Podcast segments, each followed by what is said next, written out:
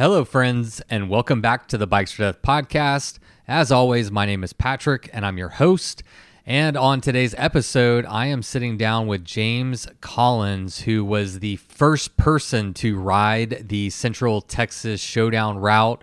And because the group start isn't until October of this year, and James was leaving Texas to continue his education in North Carolina, he decided to tackle the route as an ITT this past June.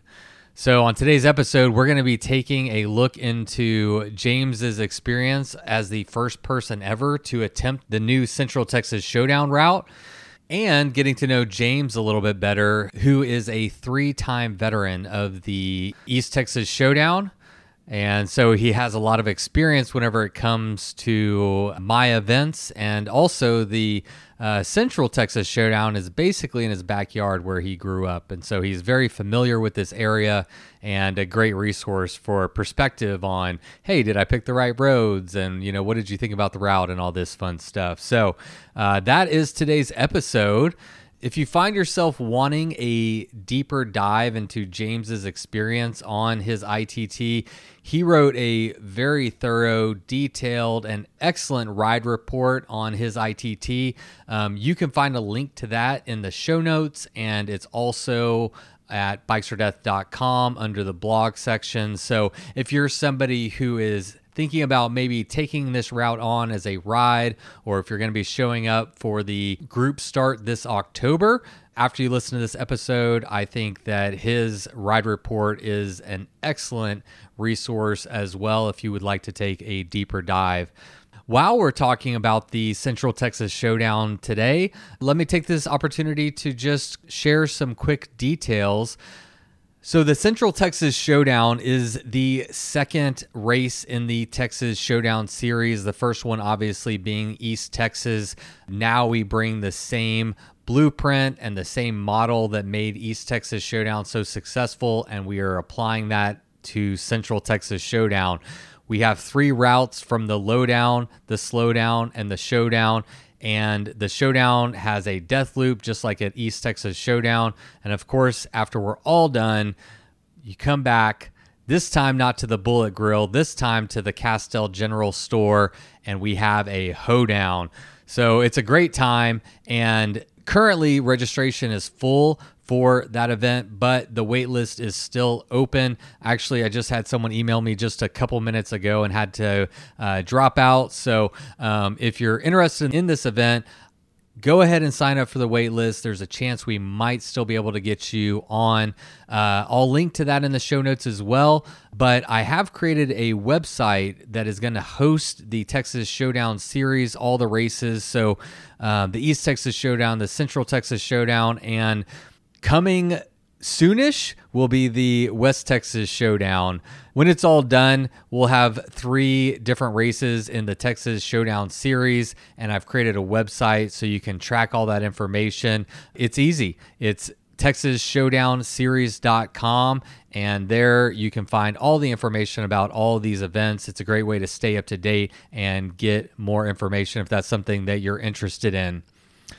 All right, well, that's it. Uh, let's get into today's show. But first, let's take a minute to thank the people that made it possible, starting with our latest patrons. So, this week we would like to thank Scott Folland and Andreas Hagbarth for signing up as patrons of this podcast. If you appreciate these episodes and you would like to support this work, you can find out more over at patreon.com forward slash bikes or death. And whether you're wanting to give a one time donation or a monthly donation, both options are available to you. And any support you can give is greatly appreciated. And it goes directly into helping us continue to produce this podcast. And speaking of patrons, we have a special Easter egg for you today. The episode that you're hearing today with James is actually the second episode that we recorded. Uh, the first one was entertaining. Um, but I recorded that one uh, the evening before I was leaving 4 a.m. to go on a international trip to Oaxaca. and we were drinking and having a good time. And the conversation kind of really just turned out to be like two guys talking at a bar about bikes. And it was really fun and really entertaining. Uh, but I really felt like uh, we probably didn't address the Central Texas Showdown as well as we could have. And as the host, I take full responsibility of that. It is my responsibility. So I talked to my editor and I talked to James about it, and we're like, let's, it's fun, it's entertaining. Uh, so we're to put that out there. It's available to the patrons, and that's to be available as early as this Friday. So here in the next couple days. All right. Well, let me also tell you about something exciting from my friends over at Wren Sports. Don't skip past this ad because I'm going to, at the end of it, they've got a insane deal for you on their Beefcake Carbon Plus Gravel Fork. And that's what we're going to be talking about today. I love the name, the Beefcake. What a great name for a fork, and the graphics on it are kind of cool. Um, but that's not the most important thing about this fork. The concept behind the beefcake is a carbon fork that will take you anywhere. That is their whole approach to designing a carbon fork for adventure biking. So, whether it is gravel, bike packing, bike rafting, or any other epic adventure, this fork can literally do it all. It's light, strong, and gives you the ability to carry an impressive amount of gear. You might say that with the beefcake, you can have your cake and eat it too. Ha ha. Beefcake is the largest tire volume carbon gravel bikepacking fork in the world. It is designed to fit up to a 27.5 by 3 inch tire or a 29 by 2.6 inch Another neat feature about this fork is it has a convertible axle, which allows you to run either a 15 or a 12 millimeter through axle, which is just another great feature and another great reason to have this fork in your arsenal. To check out this fork, to get more details, of course, you can check the show notes, but head over to wrensports.com, check out the Beefcake Carbon Plus Gravel Fork, and if you like it, put it in your cart use the code have cake eat it too for a massive 50% off. That's not a typo. 50% off half off the beefcake carbon plus gravel fork over at wrensports.com just use the promo code have cake eat it too. All one word our next partner is AG1, the daily foundational nutrition supplement that supports whole body health. I drink it literally every day. And I gave AG1 a try because I know that Andrew Huberman supports it and recommends it and uses it. And I trust Andrew Huberman. Uh, if you don't know Andrew, he has another podcast called the Huberman Lab. I highly recommend it. He is a neuroscientist and he really breaks down complex neurological and biological and physiological concepts and makes them understandable and relatable to people like me and maybe like you. And I've really come to follow him and respect him as a source of good information. Uh, so whenever I heard Andrew recommends it and he uses it, I was like, okay, I need to check this out too. Now, I drink AG1 every day before my workout, and it makes me feel like I'm actually doing something good for my body and I'm giving it the nutrition that it needs. We talk a lot about nutrition for bike touring and bike racing, and finding quality foods en route can be challenging to say the least. May I recommend AG1 travel packs for the nutritionally deficient bike packer on the go? If a comprehensive solution is what you need from your supplement routine, then try AG1 and get a free one year of vitamin D and five free AG1 travel packs with your first purchase.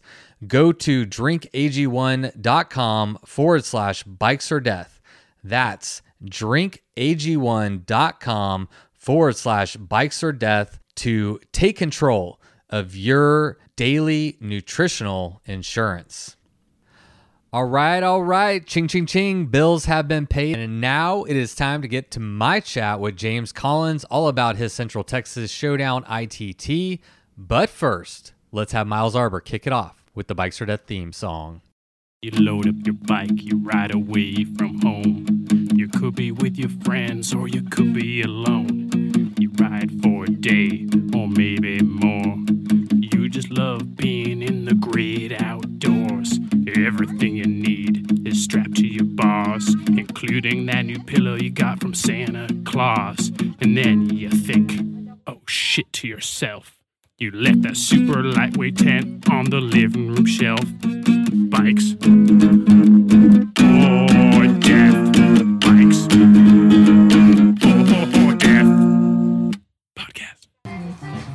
James, what's up, man? We got to uh, we got to stop meeting like this. I know, right? Or Yeah, we, can, can't. We can't keep doing this.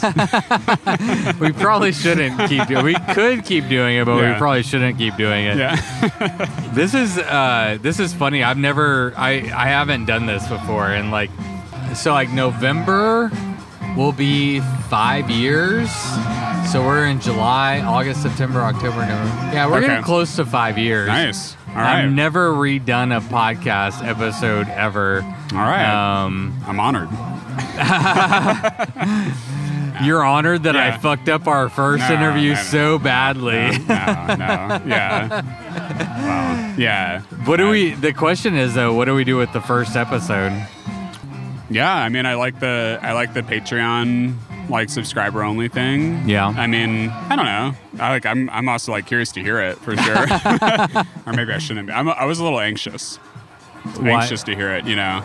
Uh, I mean- before I talked to you or after? Uh, before, before, yeah. When Actually, you- less so after, but yeah. When you said uh, so, like, what were you anxious about? Oh, you know, just like, um, I mean, it was it was definitely a fun conversation, but yeah, I was like, shit, did like I adequately like cover, you know, did like I cover the route and stuff, and you know, is this useful? But I think we're like on the same page about like, you know, um, yeah, about like kind of focusing more on the route and Yeah, things like that. But yeah. That first episode, that was like a major shit show for me. Like, I actually Wow. do want you to listen to it, uh, just so, just so you Oh. You were part of it. Uh, Yeah, fair enough. uh, Yeah. I think there were some good. There was definitely like some good parts of it. Like, yeah, from an entertainment standpoint, I was Yeah. I was entertained. Uh, but from an from a content standpoint, yeah, I felt it left something to be desired. So yeah. yeah, like Well, I well, think yeah. what we'll do is uh, we'll just redo it, pretend that never happened, but not pretend too hard because I think we'll just let the patrons enjoy that episode word. Yeah. and uh, they can see what a terrible job that I did Nah. and then they won't then then they they'll all leave and then bikes or death to go out of business Patrick, actually no, I mean, if everyone was as accountable as you're being, Patrick, and um, I mean, the world would be a much better place. So, no, I mean, I, I appreciate it. Yeah, it is self-serving Yeah. though right Yeah. because like yeah i'm Yeah. trying to be accountable but i'm also like not wanting to put something out that would make me look bad i don't think you look bad i think i look i think i didn't give you an opportunity to talk yeah, uh, and i cut you off a lot so i'm gonna not do that this time right on. Well, that's yeah, a- sounds good. That's my pledge to Yeah. you, James. Yeah, sounds good. I mean, you buy me a margarita, I'll be there. So, do, do this as many times as it takes. Only one margarita. eh? That's all it takes. We'll see. So what's up, James? Uh, let's start uh, at current events. Okay. You just got back from Colorado Mm-hmm. on Yeah. a like a two week uh, bike trip slash picking up your partner trip. Yeah. Uh, what were you doing? Yeah, so um, I was picking up Daphne as uh, she was coming back from racing in the West Fjords Way Challenge in Iceland, uh, which was very badass and inspiring of her. Um, and uh, it turns out the cheapest flight back into the U.S. is uh, into Denver from Iceland. So, and she has a friend there. She's going to stay with that friend. She was going to fly back to Austin, but then I was like, I'll come up to Denver and ride bikes in Colorado and escape the Texas heat. Sounds good. Um, so yeah, that was the plan. So um, drove up there, visited family in North Texas along the way, and uh, yeah, and then hung out in the Denver area in Golden, Colorado specifically. Um, our kind of like one goal was to do Mount Evans, and uh, can talk more about that. But I managed to get up there, um, and that was a really, um, really cool experience. But we also Daphne and I got to do some gravel riding out of um, Nederland, Colorado. I think is how they pronounce it. Okay. That's how we'd pronounce it here. But um, but yeah, some really good stuff, and um, did a little bit in Santa Fe on the way back, and yeah. Why didn't Daphne join you on the Mount Evans uh, run? Yeah, well, the plan was to, and unfortunately, she just wasn't feeling well that morning. Oh, yeah, okay. so she Yeah. very, very kindly, you know, was like, "No, go ahead, and like, you know, you should have that experience." So it's very Yeah. appreciative of that. Yeah, let's Yeah. talk about Mount, Mount Evans. I, I mean, I know from your Instagram how tall it was. It was like 14,000 something feet. Something. Yeah. Uh, but I, is Mount Evans significant in any other way, or is it just a high Um, peak that you can ride up? Yeah, I think it's just yeah, it's a high peak that you can ride up. It's a 14er, um, 14,000 feet. I think I read like I was you know I was doing like recon and trying to understand the weather conditions and all that. And I think I read it might be like one of the highest paved roads. Okay. Um, I guess maybe that means it's higher than uh, Pikes Peak by a little bit. Um, I mean, don't quote me on that, but oh, we're but- quoting you. It's on the Uh, internet now. yeah, the done. first episode we're throwing in the trash, but this one goes on the internet gotcha. forever. Shit. Okay. Yeah. Uh, gotta So, but sources, it's like yeah. it's up there with Pikes Peak as far as like a paved climb to a mountainous summit. yeah. There's in America at least. or- Yeah, yeah. And I think like from what I understand, and again, I did not do like perfect research on this, but I think like I think Pikes Peak has like steeper gradients along the way.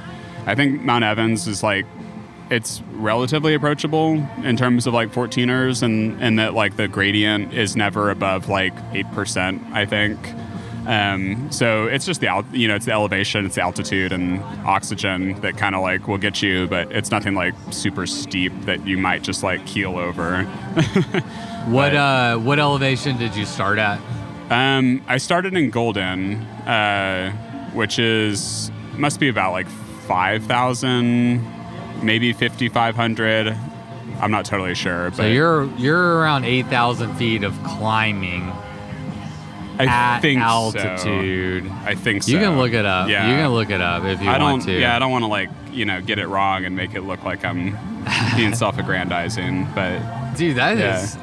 That is gnarly. I mean, walking, just walking, going on a hike at fourteen thousand feet for Yeah. us for us Texans, and I know you're a born and bred Texan. Like you, you didn't uh, at any point acclimatize to.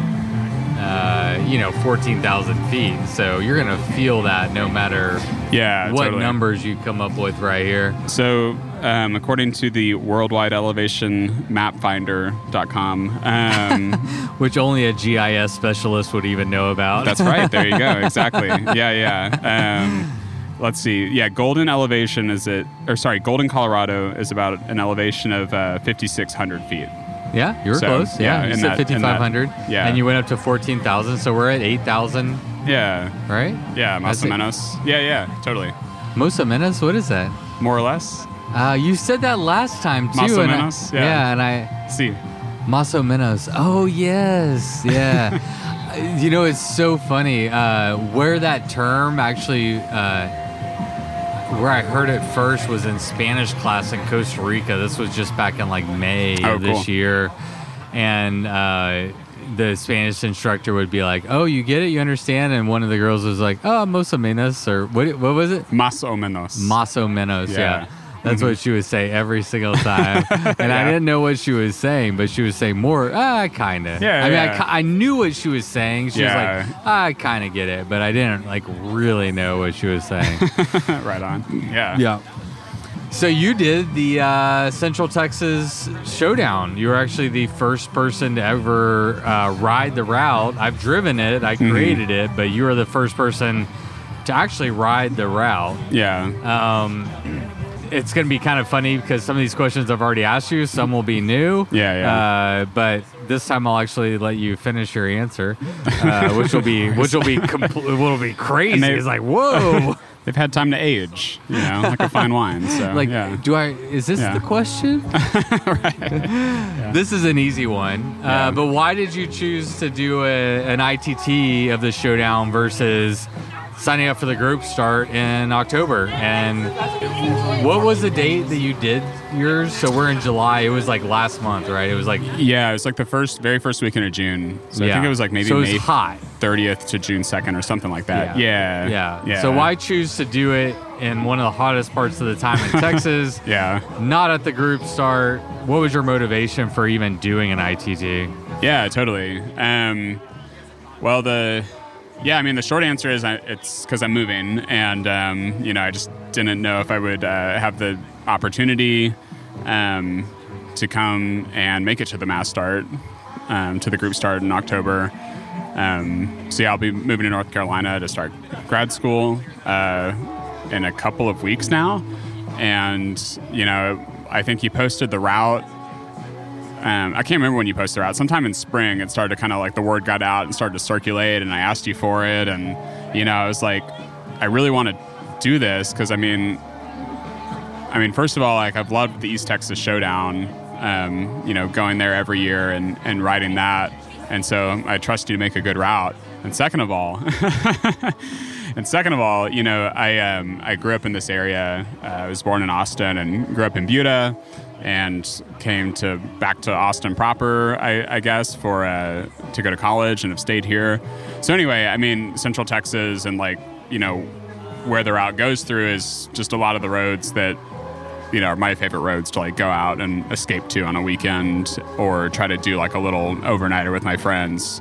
Um, yeah, you know, I'd say like that's. I mean, those, some of those roads are like the, where I'd go to like train for these Texas Showdown when I was like getting into bike packing and Yeah. and those sorts of things. So, um, you know, so I was like, I, I really want to like try to do this route. I just like don't. I can't bank on like being able to make it to the group start. So I might as well just work it in. Yeah. Yeah. So you're leaving in two weeks for North Carolina, hmm which is also in the hottest part of summer. So really, like, it's like if I'm going to do this before I leave, it's all going to be hot. It's all going to be. Exactly. It, it was, only getting you had a window of time, and Yeah. you're like, all right, well, I guess this is what I'm going to do, and Yeah. So you were kind of a victim to your own time schedule with with the time. Like, if you could have picked a Yeah. time to go ride an ITT of the Central Texas Showdown, I'm assuming you wouldn't pick June as the ideal month to go do it. Probably not. Um, probably not. Although you know, I think we had a more mild like summer. I mean, now it's now it's gotten hot. but Yeah, it, it took started a off mild, yeah. it took a while to get hot. There was yeah. there was So, this like chatter going around, like, oh, it's gonna be a mild summer. I remember hearing about Yeah. this like at the beginning, like, oh, it's gonna be a mild summer. wishful thinking. 30 minutes, 30 days later, it's like, nah. Yeah. The Yeah. weather was like, hold my beer, watch this. Yeah. Exactly. Yeah. So. Yeah, I mean, it was just like it was a now or never sort of thing. and, Yeah. you know. So the for anyone who doesn't know, the the new Central Texas Showdown route uh, is 467 miles. Uh, it takes place in the hill country, um, and and if you want to look at it on a map, it's easiest to describe that it kind of circumnavigates uh, Fredericksburg, but never goes into Fredericksburg. It really stays on the outskirts of um, a lot of things, and and really like limited resupply uh, is a big uh, distinguishing feature of this this route. Um, the other distinguishing feature is it's 78% road and 22% gravel or unpaved surface. So it's it's so much different than the East Texas Showdown, which is 60% gravel, uh, a lot more resupply points. It's like it's it's why you know the Texas Showdown series needs to have three events to try to showcase Texas versus one because you're not you're not going to do a good job in in one event. Um, so that's what the Central Texas Showdown is.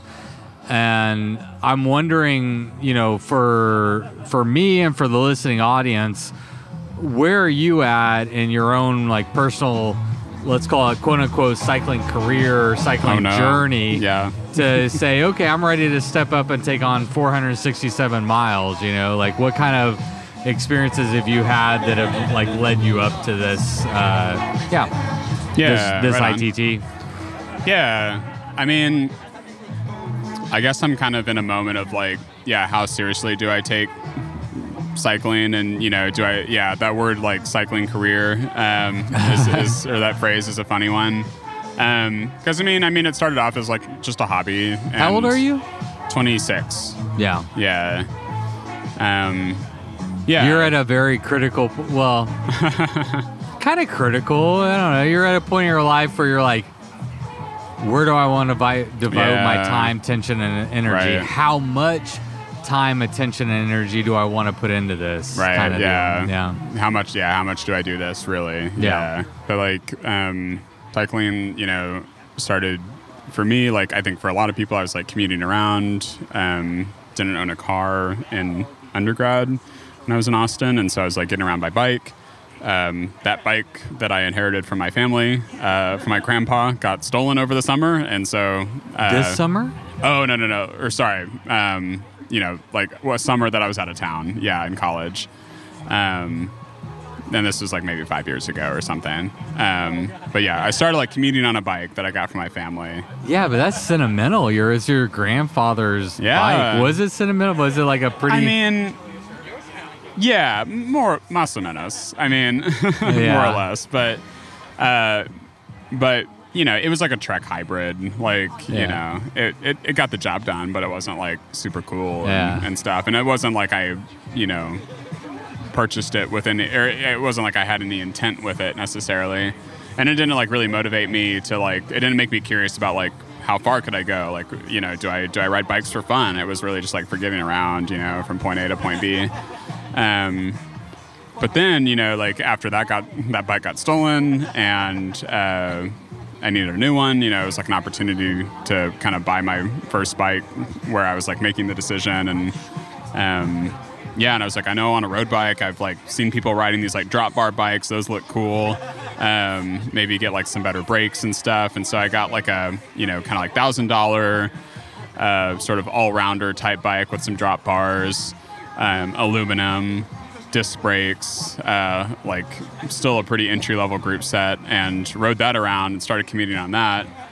And um, anyway, fast forward a bit, like I started to notice like people like in lycra and spandex, like riding bikes around Austin. I was like, wait a minute, like you can. What are they doing? Like, how, what's that about? Um, and like, fast forward a bunch, and you know, it started like I'm really sorry, but like, I'm just like picturing this, and I think, I mean, I'm only going off my own perspective and and whatnot, but like, you see somebody riding a bike in lycra and spi- spandex, and I think most people are like weird. Yeah, yeah. Right. I think you're the first person ever who's ever said they saw someone in lycra and spandex, and they were like, "Oh, I'm interested." So maybe that tells you something about how my brain works. But Maybe, I, yeah, I'm interested to know. Yeah. Yeah, but anyway, like fast forward a bunch, you know, it turns out, yeah, there's like tons of group rides in Austin, and I, you know, eventually like uh, got like a nicer road bike, um, a carbon road bike, and like started riding that around a bunch, and um, I don't know, like I think.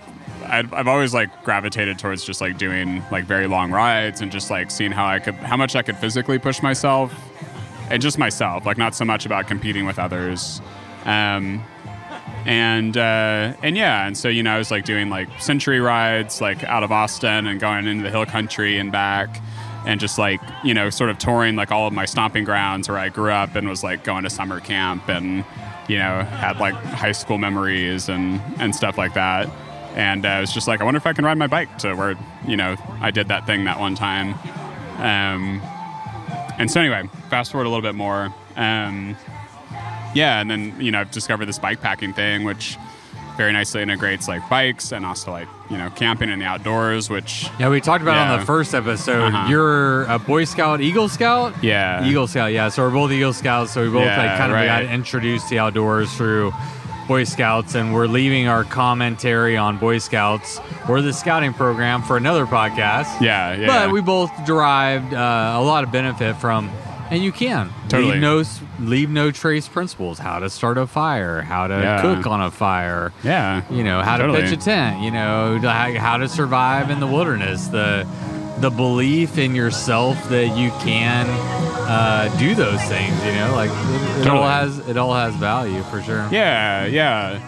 And so like yeah, and so like you know, I've I've always you know liked being on the outdoors, and um, you know through scouts that gave me those like skills and that exposure, um, and so that's you know it's kind of like been the way to like recreate for me, I guess. Um, and so finding something like bike packing that's like this format that very much like you know crosses that boundary, like does both like you know like it's so cool like to leave your front door ride your bike to like a campsite and then come back instead of having this like null space of like being in the car you know separated from the outdoors like separated from like the experience of like the landscape you know what i mean? Yeah. um, so yeah, so like gravitated much more into into the bike packing thing, um, and then I think I mean the first like proper bike packing thing I did was like the first East Texas Showdown, and I signed up for it. I think probably mostly because it was free that first year, and so I was like, It wasn't free the first year. oh really? Okay.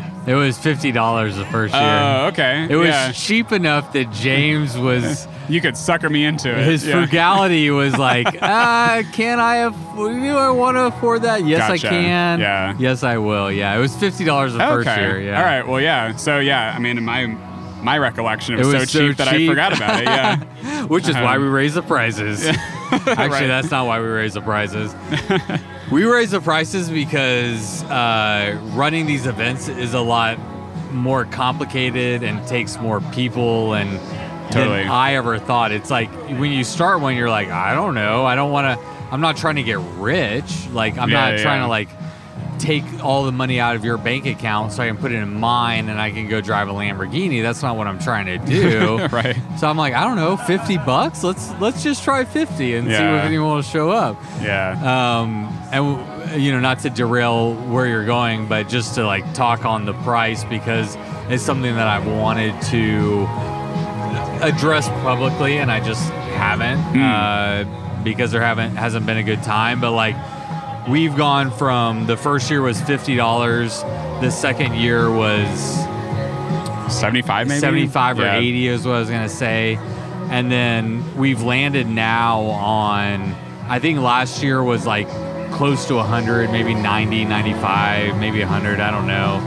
Um, and then this, what we're doing now is uh, 120.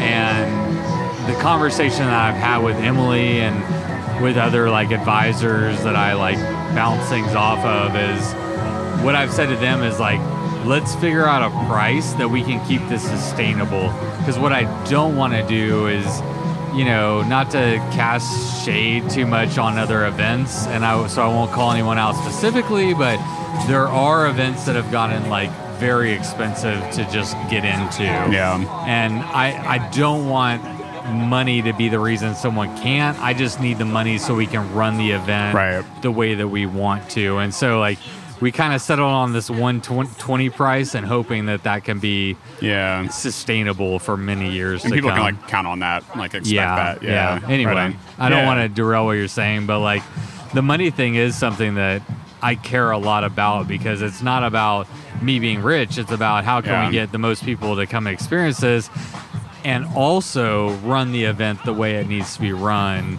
Yeah. and create the kind of experience that we want people to have and finding that balance is just it's a learning process like anything else and we're just learning Yeah. as totally. we go and yeah, it's yeah. fun Yeah. Yeah. Right yeah on. anyway Yeah, yeah, no, I mean, I love the, yeah, love the transparency and not to call, call out other events, but yeah, there's definitely ones, you know, where you're like, you're like, what did I pay for? Daphne would have called him out go? if she was here.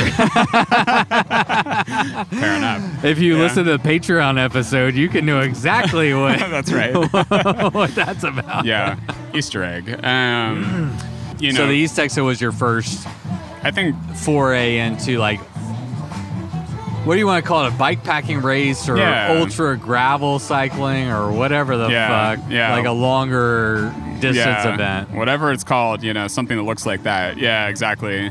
Um, yeah, and you know the conditions were what they were that year. Um, I had to drop out because my I brought that same thousand dollar bike that you know was my my purchase. You know, right after it was my you know my first like sort of like in you know entry level bike purchase basically, and I was like, oh, this thing can do everything. I think it can handle it. Nope. Um, What was it? I mean, it's it was it's called a Trek Cross Rip. Um, Cross what? cross Rip. Yeah, and it's yeah, Sorry, Yeah. I've just never Yeah. cross rip. yeah, yeah, yeah. Um, no, I mean they marketed it as like this is your thousand dollar like you know you can put like a you can put like a rack and panniers on this, um, or That's why it's a cross rip. It's like a it's yeah. a bike that's designed to rip in a lot of like cross training, like cross Yeah. cross disciplines. more or less, yeah, but very like entry level components. Yeah. Um, the the brake pads went very quickly in the uh, in the wet sand. So anyway, um, Everybody's did. yeah, That yeah. wasn't your bike's fault. That enough. was the conditions, I Fair think. Yeah, on yeah. that on that trip. Yeah. But What, um, when, at what point in the race did you drop out on that first year? um, I got to Kennard. I got a little past Kennard, So like mile ninety, something like that. Yeah, yeah, and and your brakes were already gone by mile ninety. yes. Wow. Did you have them replaced prior to prior to that? Uh, no, almost certainly not. Yeah. So probably not started in the in the best spot I could have, but yeah. I mean, in your defense, nobody knew. Nobody, nobody knew. Nobody was prepared for what like the conditions that we got that first year, right? Yeah. Like everybody lost their brake pads. A lot of people dropped out. It Yeah. was it, it was not ideal. And and on the flip side, a great learning experience. Like I'm pretty sure that everybody who signed up again for the next year had brand new brake pads. I definitely and- did. Right. Yeah. Exactly. yeah, yeah. You know, it's like okay, I signed up. I learned a couple things. Yeah. And then what happened? What happened on the next? Because you should, you, you know, for the listening audience, you have done. There's been three East Texas showdowns, and you've done all three. So the first one, you learned some things. Mm-hmm. Second one, Yeah, yeah. Second one went was my best, you know, performance by the numbers. Um, I managed to like ride through the night that that year. Um, yeah, and finish the whole thing in one go. Uh, I was a little worse for wear by the end, and uh, kind of screwed up my, you know, one of my one of my tendons in my foot. But uh, but yeah, you know, kind of pushed through, and that was sort of the goal was to like. I think that was my first time riding through the night, actually. wow. Um, and yeah, you know, and it, it helped, you know, to have done that course one year before and just been in the area and kind of like have a sense for like, yeah, you know, like gas stations are open these hours and this is what you can count on. Yeah. So What bike did you ride in that year? that year um, was a bike.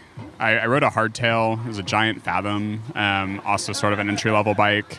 Um, my my frugality is going to maybe be a common thread here, but um, but uh, but yeah, you know, I managed to find that off Craigslist for pretty low price, and uh, it's like this is fine, and uh, probably like over equipped that for like really what I needed it to be. I mean, I had like extra like fork rack, you know, type things on it, but but yeah, and I was probably like one of two people that year that had a suspension fork um, at the East Texas Showdown, which I took note of and uh, and corrected, you know, in future attempts. But uh, but yeah, you know, like the two two tires, I think it was like two two or two one tires, um, you know, were more comfortable, and you know, I just learned some more things, you know, just with each of these goes, Yeah. learn a little bit more.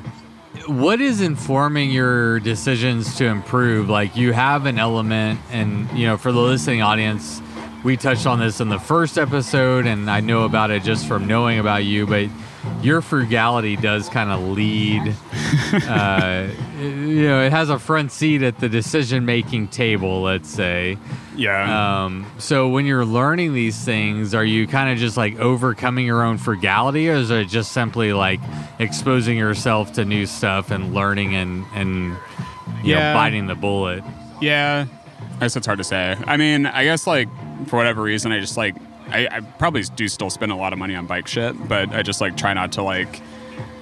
I don't know. I'm kind of like I, I try to get away with as much as I can before I like I make you know drop a bunch of money on like something fancy and new and um I, mean, Yeah. I love that to be honest with you. I think we we talk a lot about in the industry of like the bike that you have is fine, yeah um, but we don't see a lot of examples of people who are doing that necessarily. It's like Mm. I say it, I say it on my platform, and also all of my bikes are fucking tight as shit. you know? fair enough. Uh, so much of what genuinely matters is happening in between your head, Yeah. you know, like in your brain space and your your physical preparation. yeah We rarely see people tap out of races for mechanicals. It happens, Mm, mm-hmm. but how often do you see people truly tap out of a race for mechanicals? It feels like it's usually like I went too hard, I got overheated, I didn't stay on top of my nutrition. Uh, Yeah. You know, mentally I wasn't in it.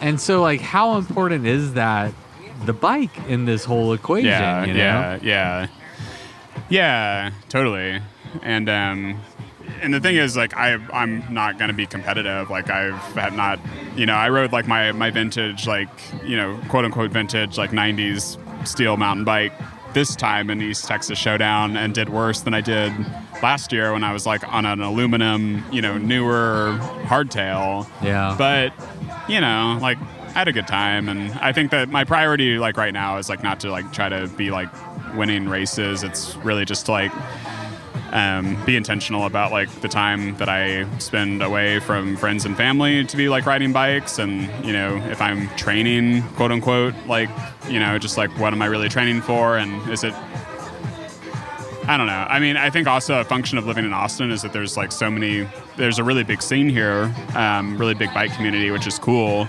Um, but it also means it's really competitive, and like you know, if you if if comp- if you make your priority like competition here, um, it can really take you down a path of like spending a lot of time and a lot of resources to like you know compete.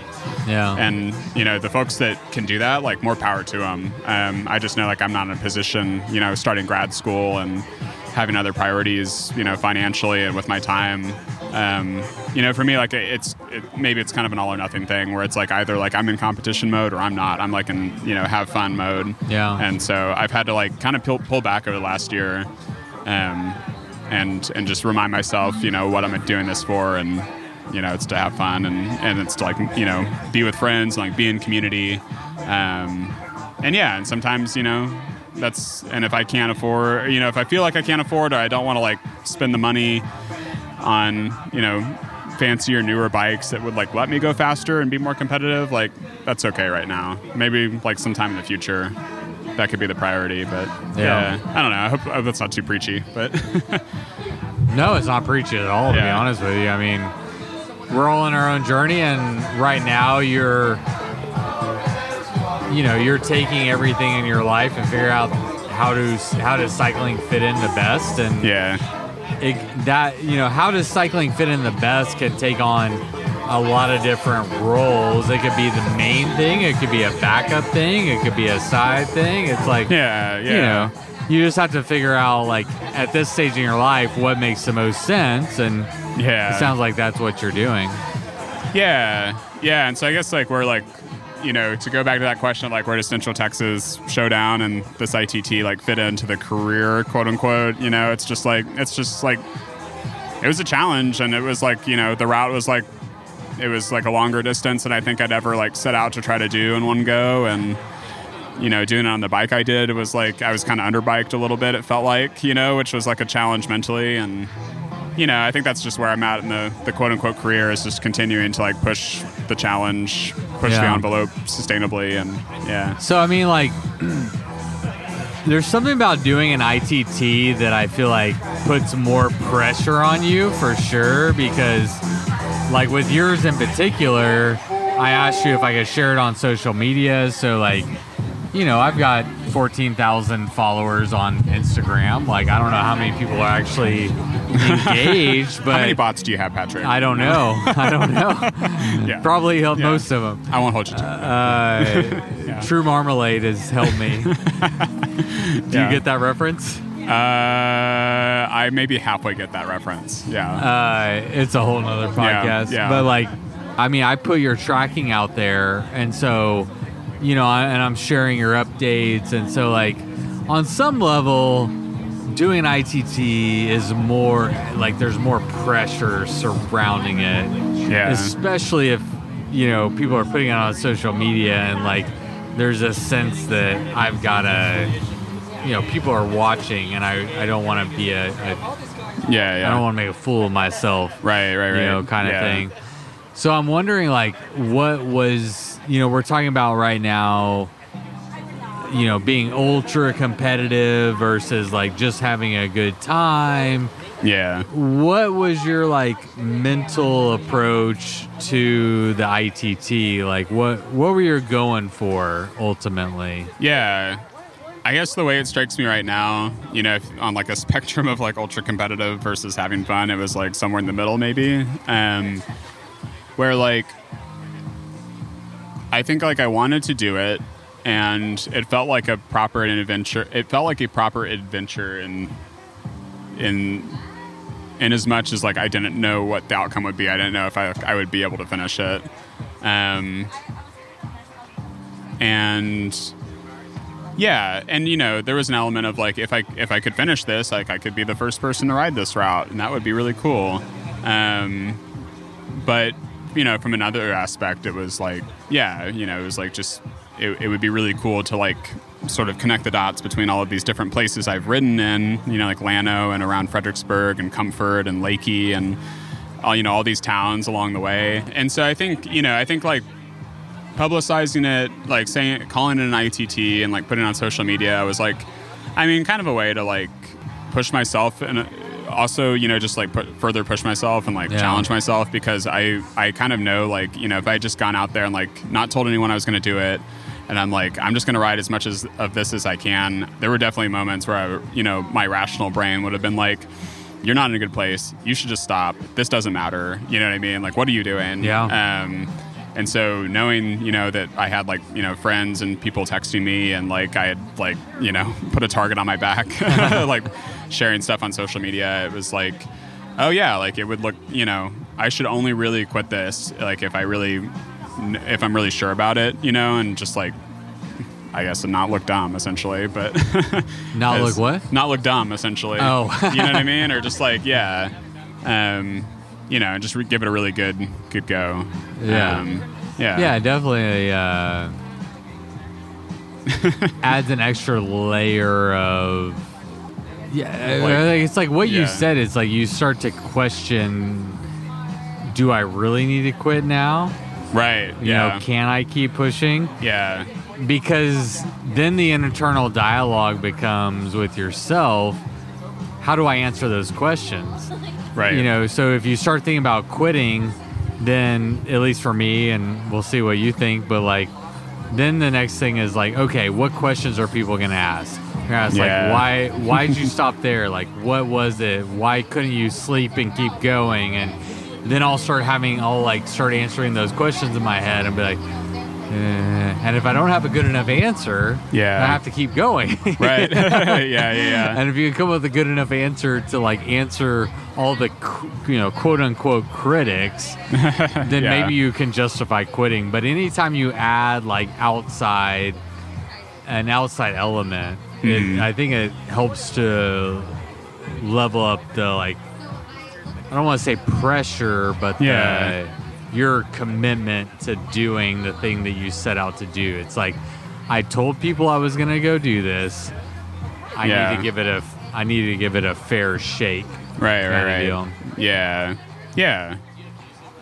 I did that. I mean, I just rode. Uh, I rode from my house to Natalie's house, 106 miles, Yeah. and uh, just yesterday, I guess I, you know, four o'clock this morning is when I finished, and you know, there's times it's like, man, if I wasn't riding to Natalie's house, it's like I might just like stop and sleep on the side of the road Right. for a while. Yeah. Or if I didn't have somewhere to go, if someone wasn't expecting me, Right. you might start to question what you're doing and why you're going so fast and why you're pushing so hard and why your stomach hurts and you just keep going like Yeah, yeah, but when you have somebody that's waiting on you or people that are watching you then it yeah. it becomes a whole nother thing yeah, exactly.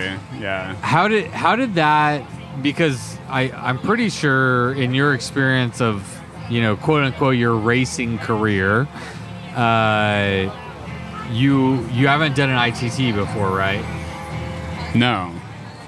Yeah. was that challenging for you in any way to be doing an ITT, to be the only person on route, Yeah. to be the only person that people are watching? Because when you're on a field of 200, people are like, oh, look at what James is doing. Oh, great, cool. Now let's see what Rhonda's doing, and let's see what Michael's doing. And, you know, you're kind of just like absorbing the whole race as a whole. But when you're out there by yourself, Yeah, yeah. it's just you. Right. Did that get in your head at all, or did, were you able to? Um, I don't think so, and maybe that's because I felt like it was. I mean, I you know it was mostly like you know people I know, like you know friends, and yeah, it was mostly like friends that were like texting and messaging, and that I was like texting back to, you know, kind of give updates to and stuff. So you know, I kind of felt like it was just like having all my friends watch me and know where I was, but Yeah. also you know sort of like oh yeah, like I need to you know, reminding me like these are the people I'm going to go tell this story to, and you know, do I want to tell a story where like I sort of chickened out or like I gave it the best go that I could? Yeah. Um, but yeah, I mean, I think I really like the ITT format, and now I'm very curious about, you know, I'm I'm very interested in like doing more of more you know events or I guess races, um, more ITTs, because I think like the ways that you can i mean the ways that you can like kind of control the experience and like control some of the variables like you know weather um, when you start uh, you know time of year just all those sorts of things. Um, i think i like that a little bit better than like the sort of the, the pressure of like making it to a mass start on time and then there's all these people around. Um, you know, that are might kind of get in your head about like, oh, they have like a really nice bike. I bet like they're gonna, oh shoot, should I have like you know wider tires and stuff and those sort of comparisons. I mean, I do really like you know being around, you know, riding around people and having this sort of like safety in numbers feeling Yeah. um, for sure. But yeah, but I, you know, I think it probably helped that I felt like, you know, I'm this, this place is familiar. That I have friends that could come pick me up if I really needed them to. Um, I mean, doing an ITT of like Tour Divide, totally different story. Um, not committing to anything, um, but but you know what I mean. Like you know, it's just like th- this was a special case because I think there were a lot of like safety net factors that made an ITT probably a lot more Yeah. feel a lot better. But yeah, It's interesting. I, I, is your, okay. Does any part of this have to do with your frugality of not wanting to pay the entry fee to be a part of a mass start, or does it have nothing to do with that? oh, And it really just- it really doesn't have anything to do with that. Yeah, but you just you. Yeah. I, I'm I'm sure. I think most people would lean towards a group start with the safety in numbers, Yeah. with all those things. But but you found that maybe you're open to this format as being something that Yeah. would be good for you, or that you. Yeah, it's yeah, it's something that you can do I don't think everybody can do a, an ITT. Um, I don't Yeah. think it's for everybody. Yeah. You know, yeah, like because there isn't a lot of ambiguity in picking a day and a time randomly at a hat to go try something very hard without any company yeah, to bolster you on. You know, I was just talking to uh, Chris Burkard and Hannah Simon about the Tour Divide, and both of them said the exact same thing. They might have used different words, but they said the same thing. and that is that when they were in a hard place, they looked at the tire tracks that were in front of them, mm, and yeah. they looked at the tire tracks that were behind them, and they realized that every single person that has come before them has been through this and kept going, and every person behind them is going to have to go through this and keep going. Yeah. And I don't know exactly what that is, but that comfort that comes from knowing that someone has been here before and kept going, and that other people will have to keep doing that. Yeah. There's a huge like psychological value there um, that I think a lot of people lean into, probably including myself, that you don't have in an ITT. Yeah. Yeah. Yeah, definitely. Like I've I I like that. Yeah, and I I've definitely like recognized like I've experienced that same thought, you know, doing like East Texas and doing other rides even, you know, just seeing tire tracks, like going through this like sort of sketchy looking mud puddle or something and So were you were you intimidated or nervous at all about the idea of doing an ITT, or no big deal?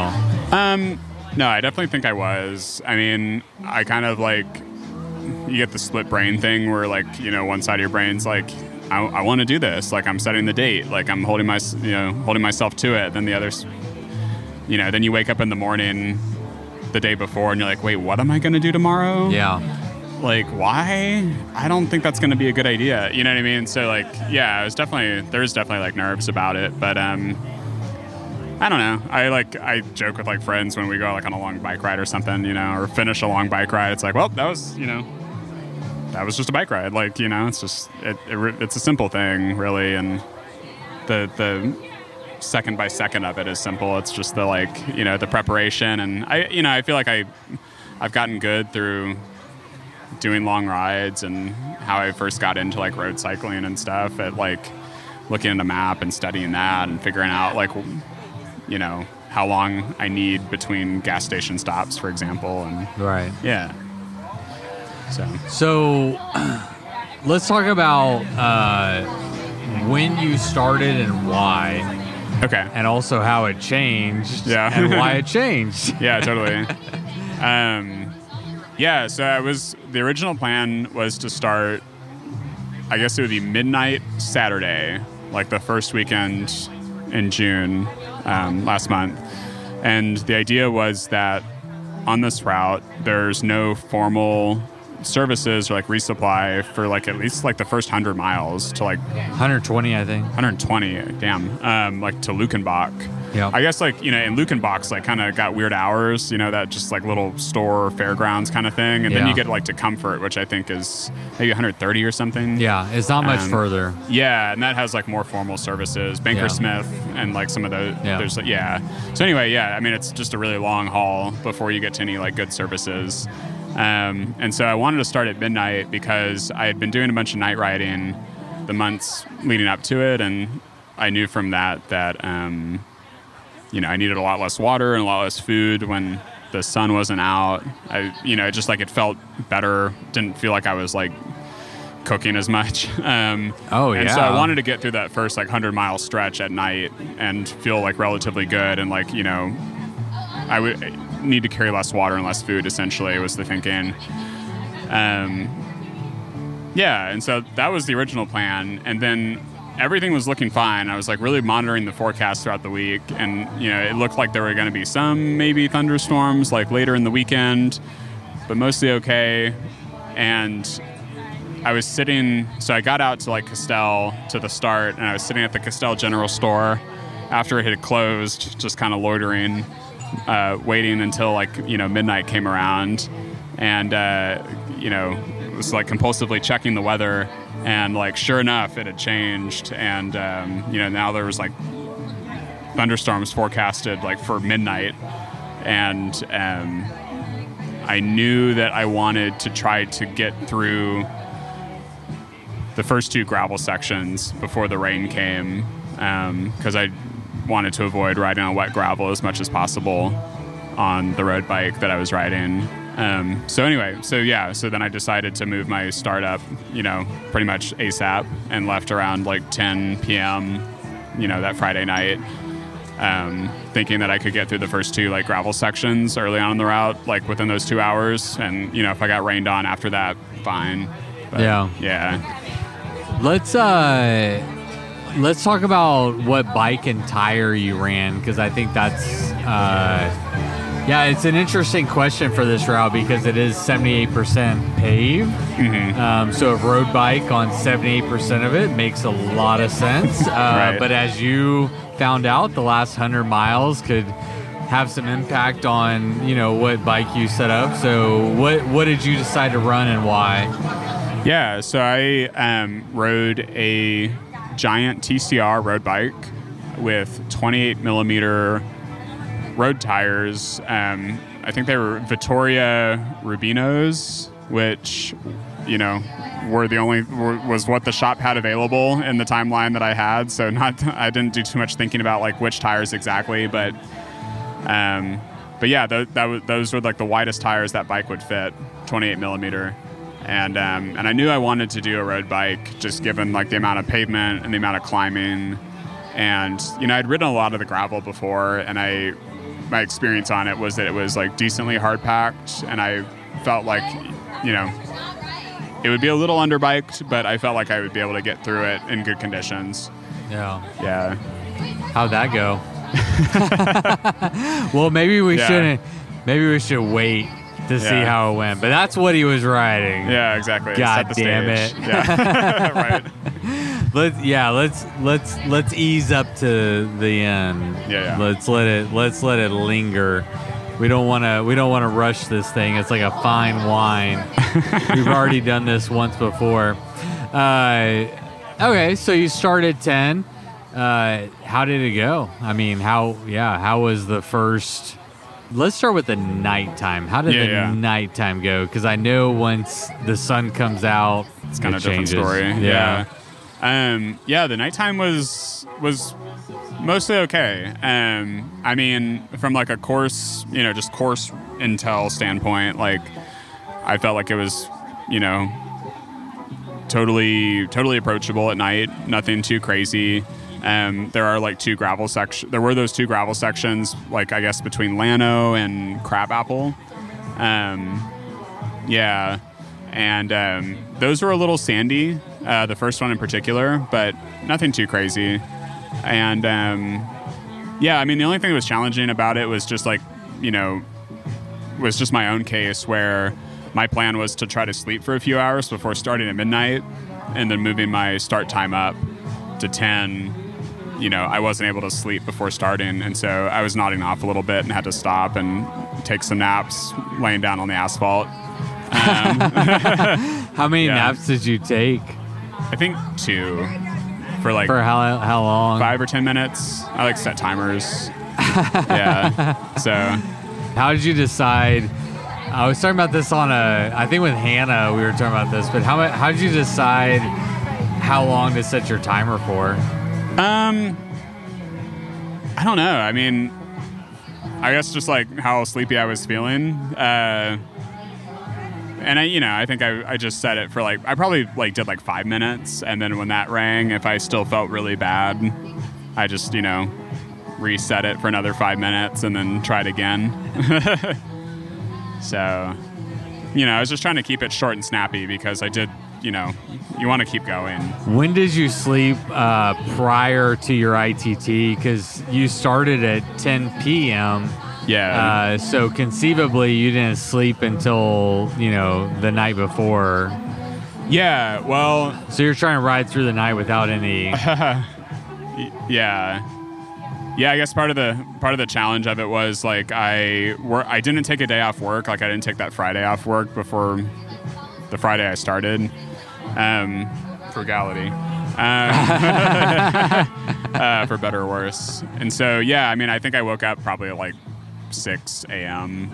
Uh, that Friday, and um, yeah, Yeah. So you're just, yeah, you're running on fumes and just trying to like maintain.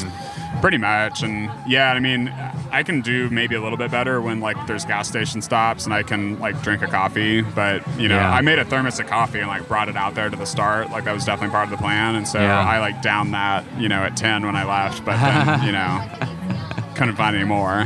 What did you take with you for that first? Uh, and for you, I don't even know if Luckenbach was open by the time you got to mile 120. So you probably resupplied him comfort at a mile 130. Yeah.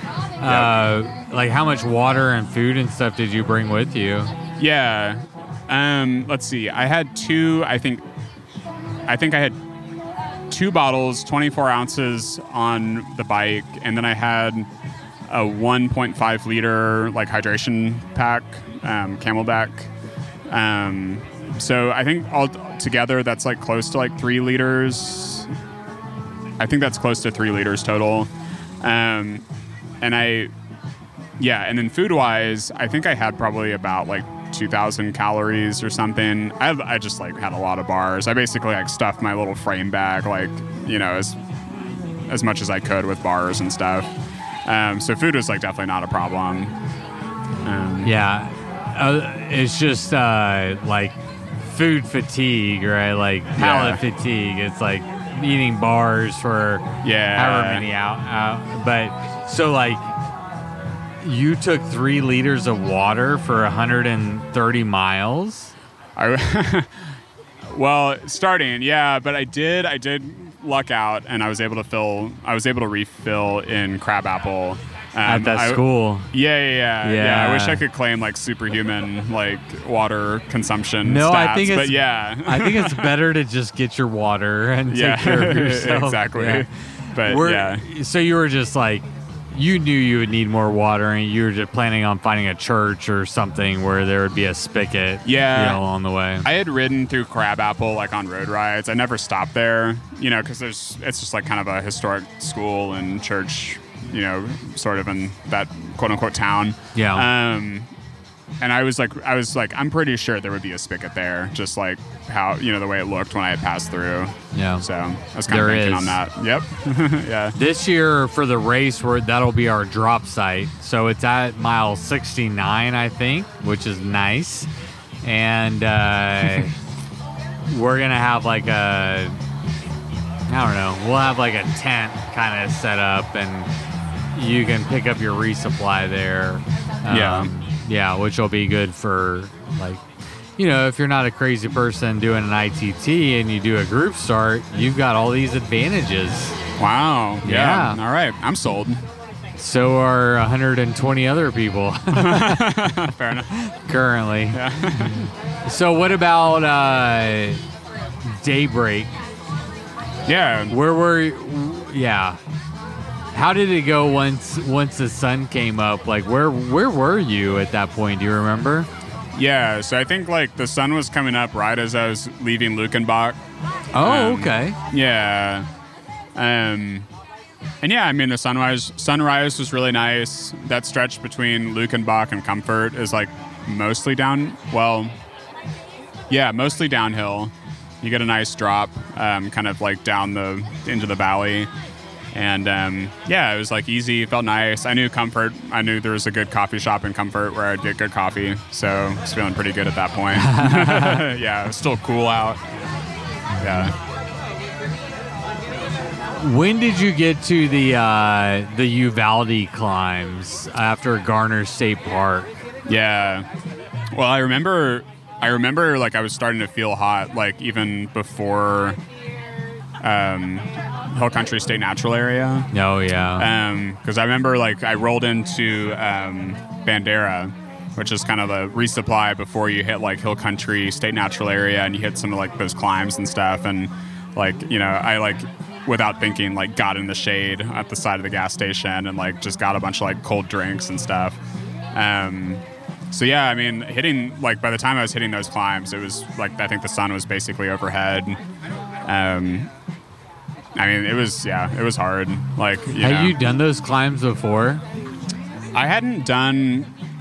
I hadn't ridden. I haven't ridden between uh, Utopia and Garner before. I've done like the climb I've done some of the climbs like like the one kind of like right after Leakey.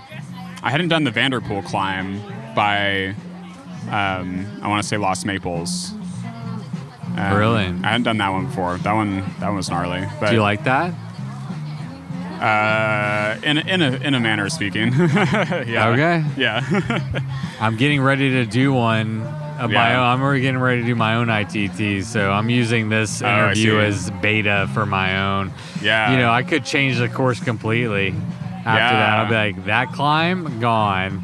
Yeah. What other are there any sections of the route that I should get rid of, in your opinion? What Oh. what was?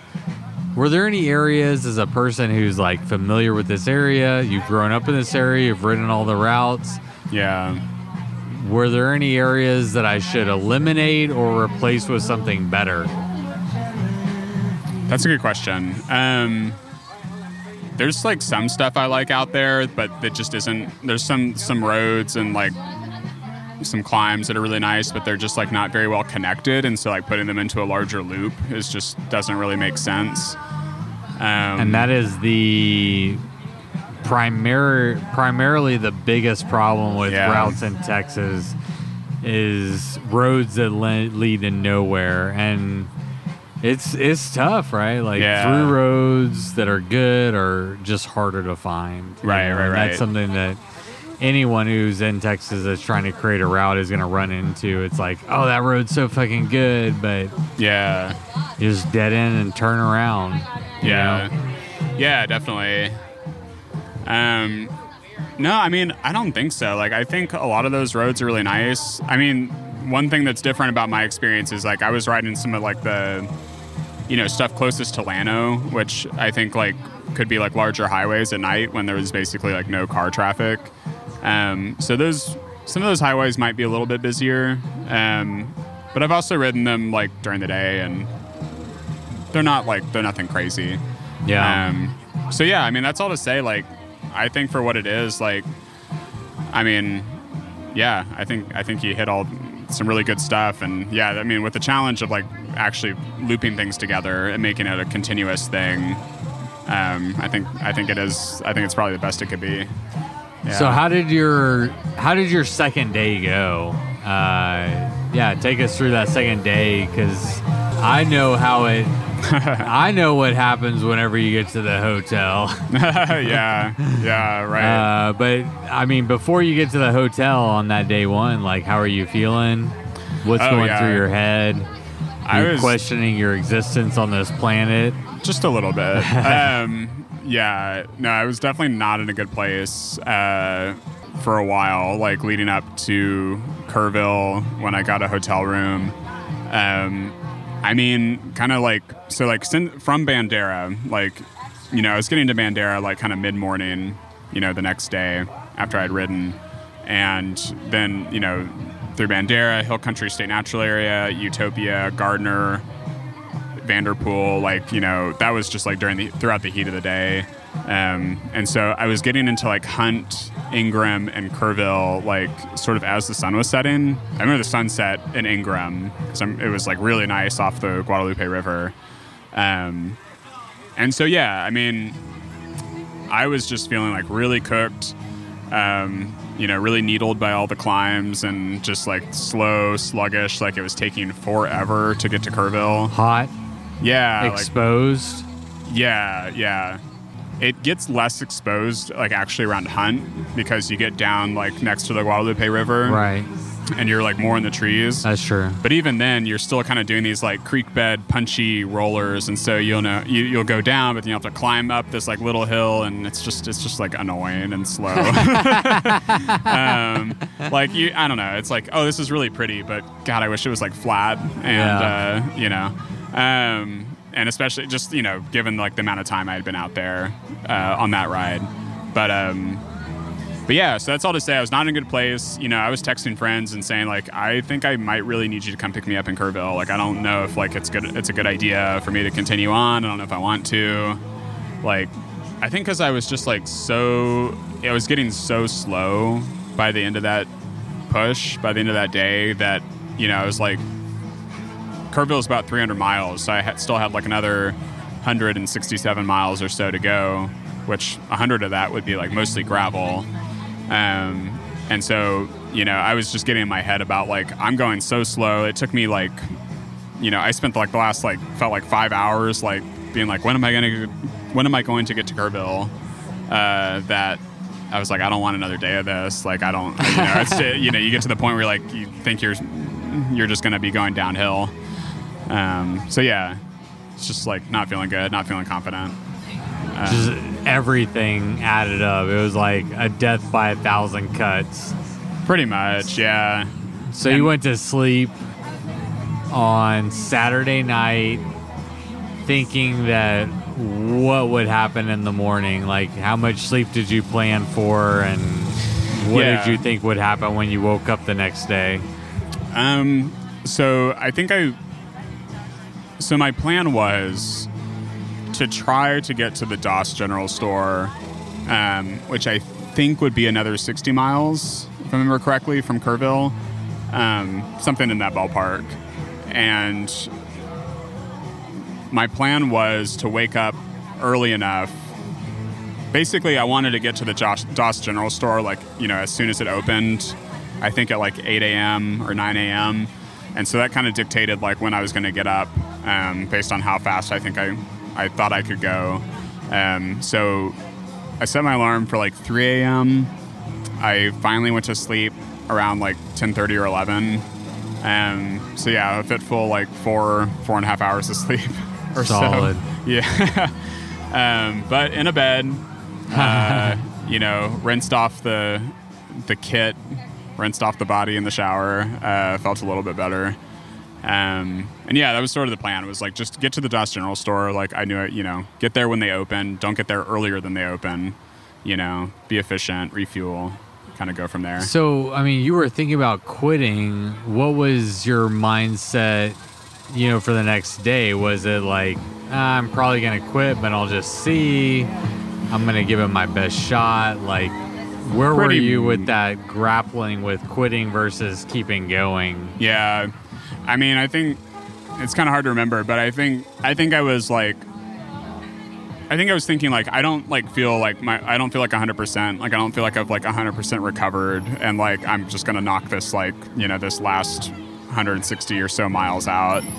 and I definitely, I think I was in a mindset of like let me just get to the next thing.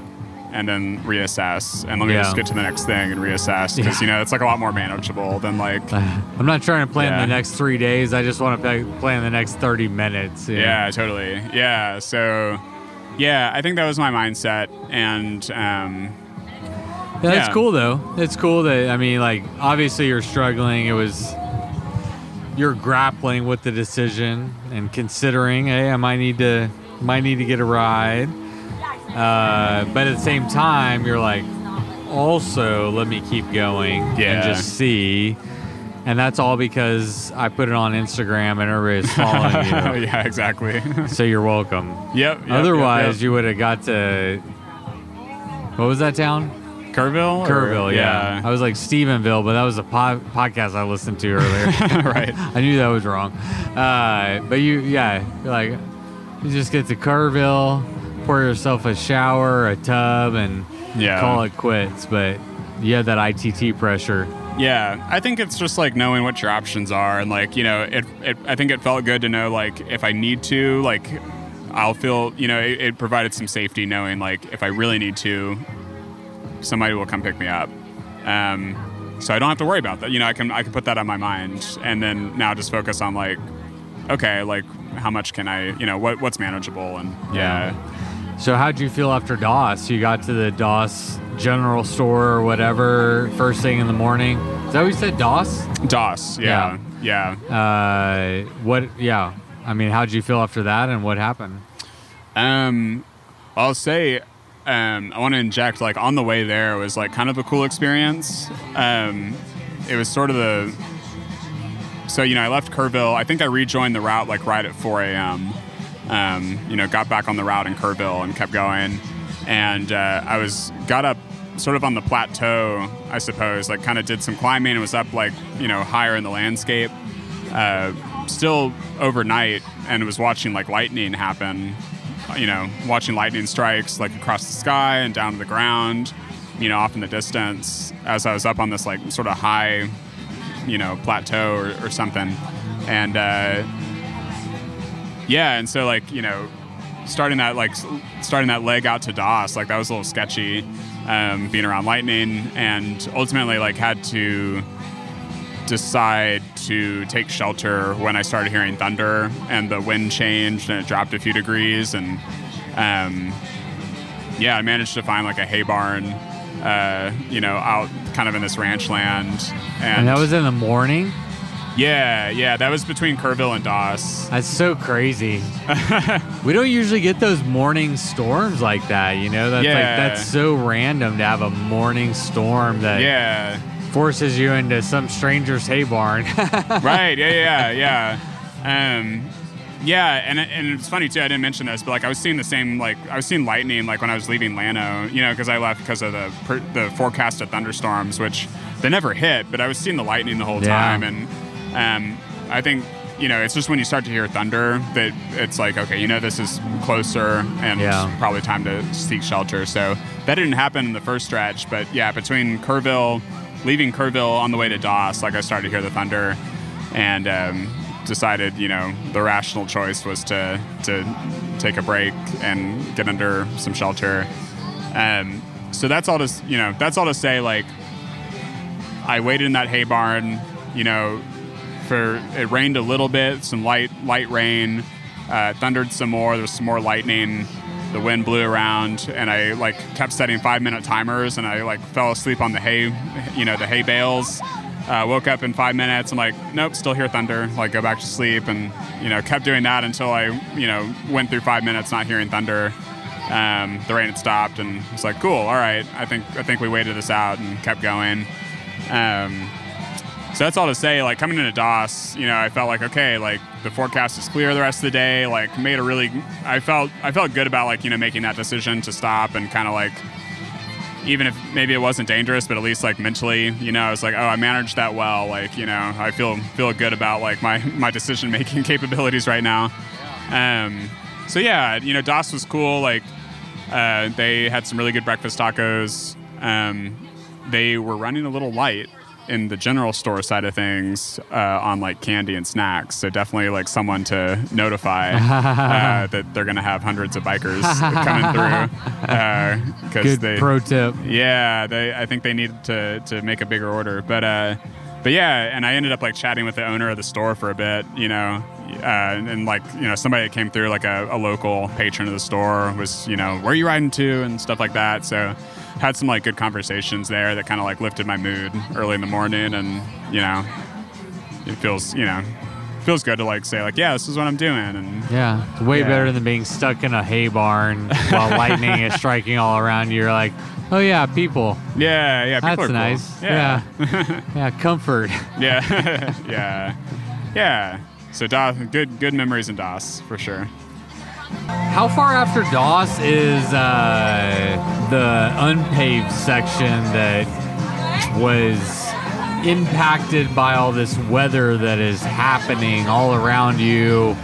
Uh, you seem to be skirting around it. It seems to be skirting around you, but Yeah, it didn't skirt around the course at, at large. right. Um, and by design, the last hundred miles of the course is like all unpaved, and more of the more like gnarly, harder section of the course. Um, when did that? When does that happen after Doss? yeah, I think like it must be maybe like somewhere between ten and twenty miles after Oh, Doss. it's pretty close. It's pretty close. I was gonna look it up while you were. Yeah, and get some actual numbers, but I mean, yeah, it's maybe like you know an hour, hour and a half more on the road um, before you start to hit that those unpaved sections. So yeah, so that's about 344, 345, and then it gets onto the gravel at 358. yep. So 10, yeah, 10 or 14 miles later, you were right, hour, hour and a half. Uh, yeah, you get to the unpaved section of the route. Um, what happens? I have no idea. Yeah, yeah. Um, yeah, I, uh, I I fucked around and I found out. Uh, Fuck around, find out. yeah, out. exactly. Um, yeah, so it turns out, you know, like coming into Doss after I left the hay barn, I was seeing all this water on the road. There was like water running across the road from the fields. Like it had clearly rained a bunch, and um, yeah, so getting on that unpaved, those unpaved sections, like it was like wet, you know, granite sand, uh, and it was slow going. Like immediately, like you know, I think I was probably feeling pretty good on the pavement, some breakfast tacos in my belly, going, you know, 15 miles an hour. I don't know, down to like eight or less Or four. or four. yeah. So yeah, I mean, it was like slow going, and um, yeah, and I you know started to come across these like big puddles, big like muddy muddy patches. Um, you know, I was on 28 millimeter tires, very little clearance on the road frame. So like, and I had ridden through some mud the day before, like around Hill Country State Natural Area. Found out like that immediately packs into the frame and like gets close to the gears and stuff. So I was like, it's not even worth definitely not worth trying to ride through that. So I was unclipping, walking in my road shoes, like, you know, on the side of the road, like in the vegetation to try to stay clean. And, uh, yeah, it was very slow going. It was like pretty demoralizing. I started like, you know, getting to like low water crossings where the creeks were full, um, including like a pretty gnarly one. Like Threadgill Creek was was pretty full, um, and it was you know had some like visible current, and uh, yeah. So anyway, you know, it was just slow going. Like taking my shoes on, um, or taking my shoes off, putting them back on uh, cleaning the mud off my socks and everything out of the cleats and just pretty pretty demor I mean, you know, it was like type two fun where it's like, oh, this is like this is fucked up. I'm like, what am I doing? And like, you know, not thinking about like what I'm doing to the bike and how much is, this is going to cost. But um, but yeah, but on the other hand, it's like I'm going very slow right now, and like there's a hundred miles of this. So, uh, you know, not to give anything away, but we're getting towards the end of the story here. Uh, you ultimately uh, backtracked on the route, right? You like or got off the route Yeah. and then rode to the general store, essentially DNFing on the ITT. Mm-hmm. Uh, what what was it ultimately that made you call it? That's like okay, Yeah. this is X. This is too much. This is too hard. This is undoable. Like, Yeah. what was it that made you actually get off route and just say and just call it? This you is know, it, I mean, you're yeah. hundred miles from the end. Like, Right. like why now? Why call it now? Yeah, I mean, from a high level, um, I gave myself like a very like fixed time window to do it. Um, you know, I didn't take Friday off of work. I didn't take Monday off of work, like after the weekend. So you know, I really had like from after work Friday through Sunday to do it. Yeah. Um, and you know, I, I maybe if I had taken the Monday off and given myself more time, um, going slow on the gravel wouldn't have been as much of like a an issue and wouldn't have caused mu- as much anxiety. But um, you know, I knew like, yeah, I just knew like I had to finish it up like that Sunday, um, and I had to get home, like take care of my dog, and like get back to work and and all that sort of stuff. Yeah, life. And, yeah, back to You're not a professional cyclist. yeah, exactly. yeah. Um, back to the life thing. And yeah, but then like on a more like, you know, technical, I guess, or like practical sense, um, I knew that like, well, I mean, I, I I'm glad like I gave like the first unpaved section after Doss a try and like just at least tried it instead of like, you know, chickening out and saying like, oh, the gravel's to be too wide. I'm not to try it. Um, but after going through that like first 10 miles maybe or however long that first section is, um, you know, I think I was averaging like five miles an hour.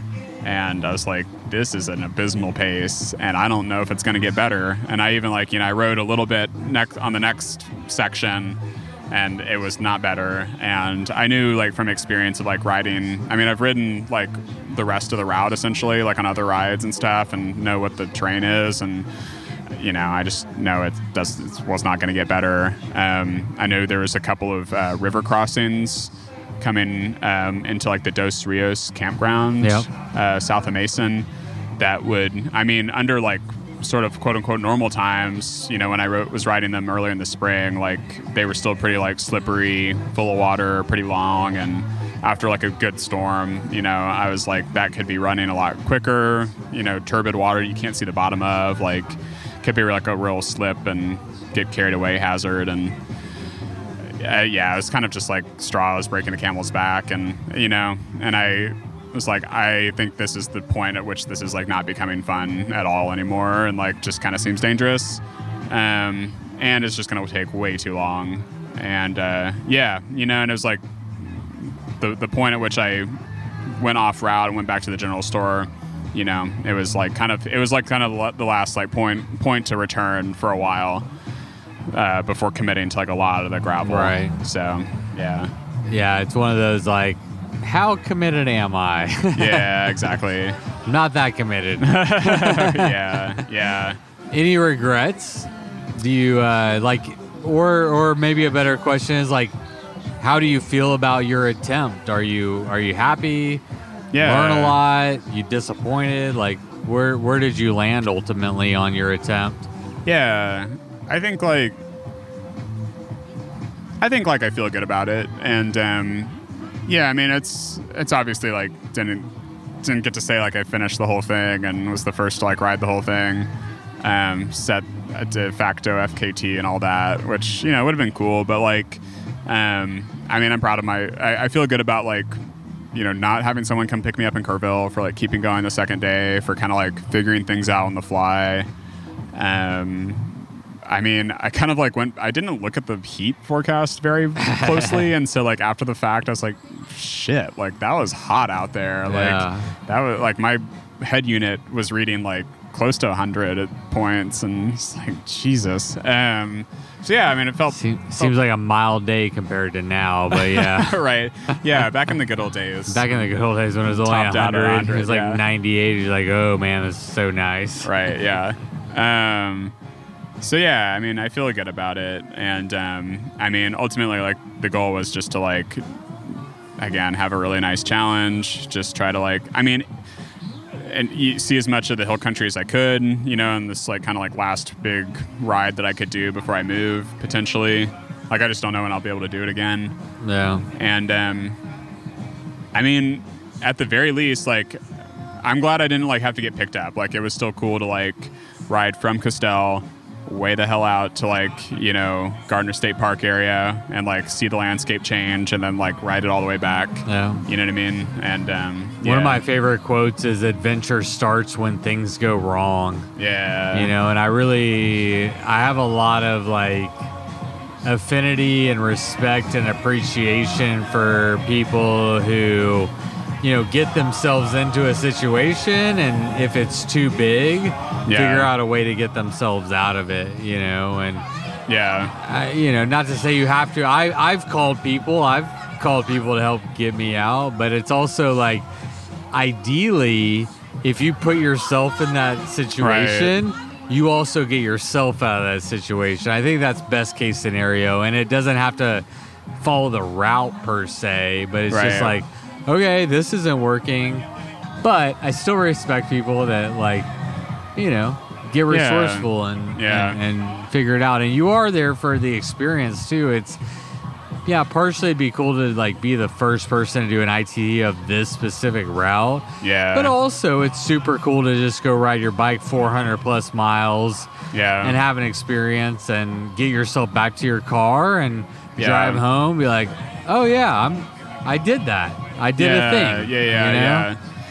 Yeah, you know, not to go off on a whole tangent, but like I feel like the I was having like, you know, this conversation with folks when, you know, a few weeks ago with the Titan submersible that, you know, went missing and had this like big international response and um, you know, like Daphne and like some other friends and I, we were having these conversations of like kind of comparing like, yeah, like doing this like dangerous activity, going to the bottom of the ocean, you know, or riding your bike out in the middle of nowhere where there's no services. You know, it's kind of like what are the ethics of that, and you know, um, how do you do that responsibly? And with like, yeah, with bike riding, I and this like sort of ultra bike packing stuff, you know, I think, I guess like I guess like we should always like have respect for people that like maybe they get themselves into a bad situation, but they like know when, what the limit is and like when to like say like no, it's actually not worth like doing the whole route or whatever, and like not you know burdening other putting other people in unsafe situations, being Yeah. able to get themselves out of it instead of like continuing on, you know, and kind of requiring people to come rescue them and put themselves in danger potentially.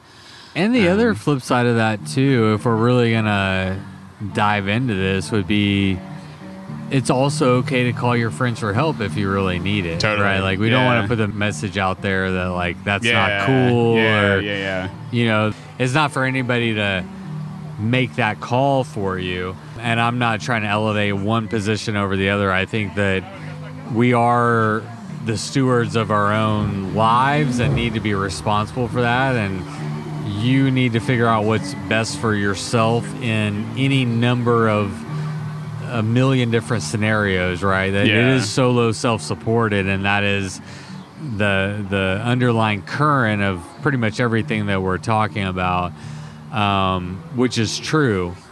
And also, it's cool if things go wrong and you figure out a way to keep going. Yeah. That doesn't mean you have to. You know, if like things go wrong and you need help, it's fine to call somebody and Yeah. and ask for help. But I, all of those things are fine, and, and it is up for that person in those moments to make those decisions. It's like you are proud of yourself for uh, hunkering down when in a lightning situation, and I've been in similar situations where it's like, you know, you just kind of feel like, kind of like an adult. It's like, Yeah. okay, Right. analyzed everything that's happening in my environment, and I'm making a decision that I think is right and and it doesn't you know as i'm talking about it like my thought process is like it doesn't even matter so much that you get it right i think that it's like well it does from a safety aspect but what i'm saying is like what's what's neat about what we're talking about is that we're giving ourselves the opportunity to be exposed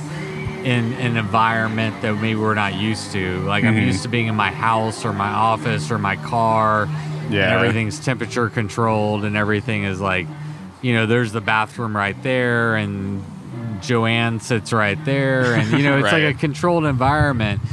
Um, but when you go out into the natural world and you're dealing with like cars and people and lightning and thunder and rain and flooding and you're relying on yourself in a way that you're not typically used to and and how we all relate or react to different circumstances maybe isn't like the most important thing. Maybe the most important thing is that we're like exposing ourselves to those hard things. Yeah. And even like that in itself is a win, you know? Yeah. Like get out of your house, get out of your car, put yourself in an environment that we as a human race have like stepped out of in many ways and put yourself back in it.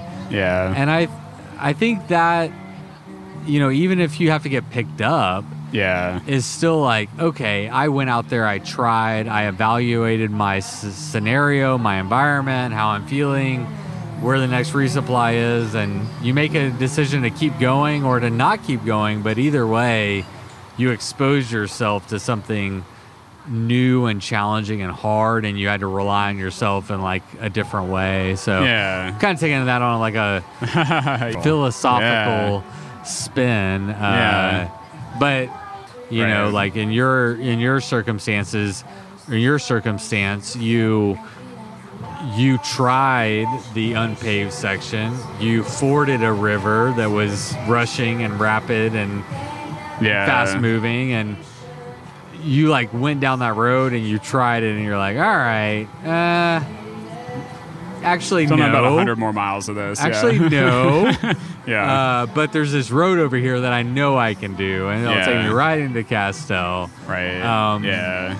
I think like, yeah, I think it's always been like a victory or like, you know, it's been a good ride or a good thing, you know, good experience if like you learn something and you get to get up and, you know, ride again the next day, right? And apply Yeah. that lesson. You know, you don't you don't harm yourself or harm your bike or whatever. that's right to the point that, you know, you're you you can't do it again the next day. That's that's so well said.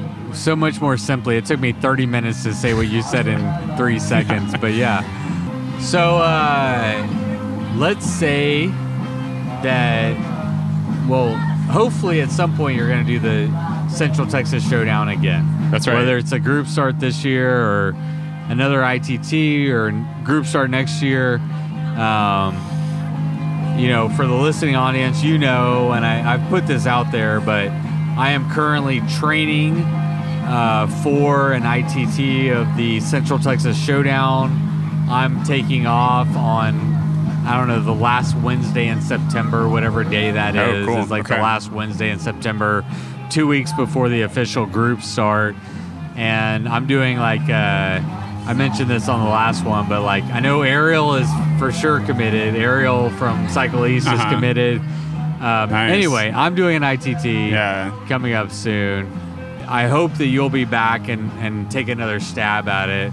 Absolutely. And I'm wondering if and when you do, and, and, and maybe like extending this question to advice for other people, i.e., me and Ariel, who are Yeah. thinking about doing it soon. Right. Uh, what do you think about bike setup? What do you think? Like, what is a good yeah. bike and tire combination for this route?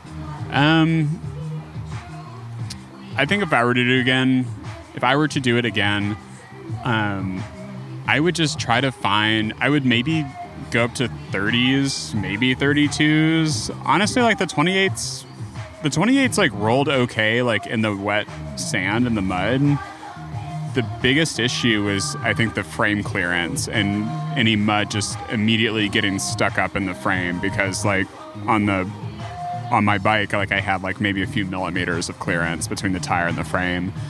And so, you know, some kind of gravel bike that is almost like run almost looks like a road bike, I think would probably be the best way to go.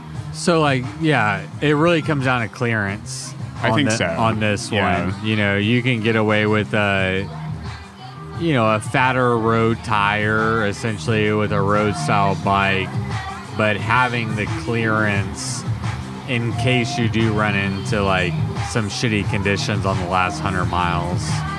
Yeah. And the cool thing about asking you this question is that you actually grew up in this area. So even though you didn't ride Yeah. those 100 miles on this ride, like you actually know what those roads yeah. are. So you can speak to, you know, what makes sense essentially. Yeah. The only like maybe one of the only caveats I can think of on that, it's what I just said, is that um, the death loop of this course that goes north of Castell is actually some of I think the sandiest, like it has some of the deepest sand on Oh, the yeah. course. It's at the Oh, very yeah. end. Oh, yeah. And you you get I, I found a little bit of that on the first gravel section, um, and then didn't really find any more of that loose sand. But I know it's there at the end Yeah. and um, that's like kind of the one case you know that you're like 28 or like 32 millimeter tires are gonna kind of struggle There's like So- five or 10 miles at that la- on the death loop that's Yeah. like super questionable. yep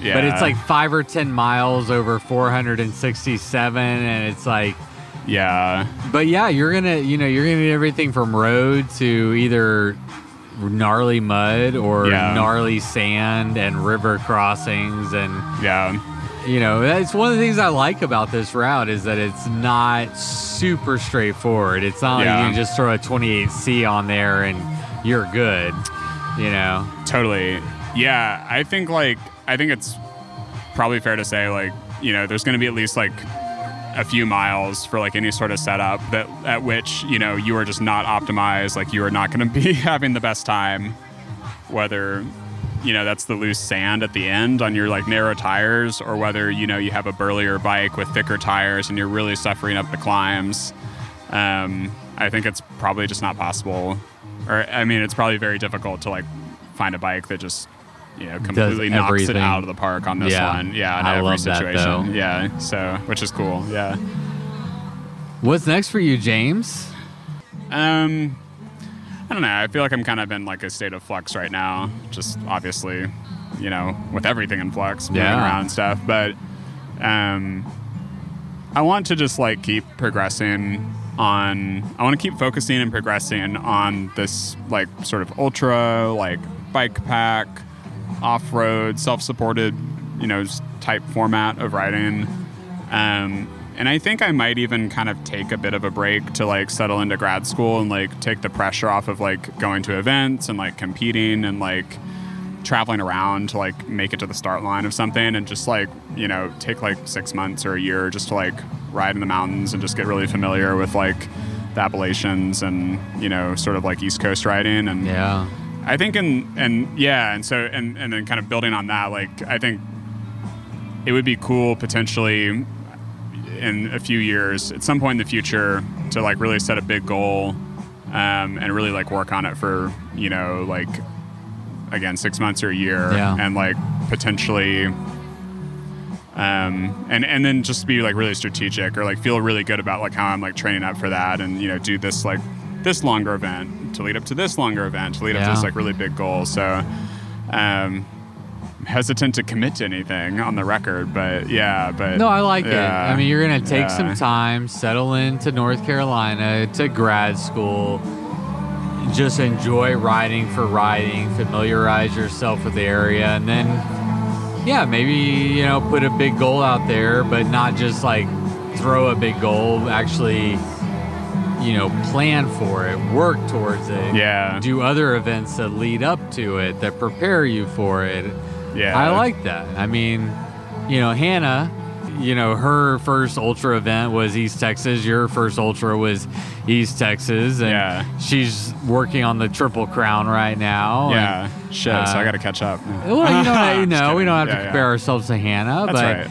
but it, it Yeah, I yeah. just love that we're Yeah. giving people an Mhm. opportunity to like dip their toe in the water of ultra cycling. What does that look like, and and then where do you go from there? And the fact that you don't have an answer right now is like totally fine.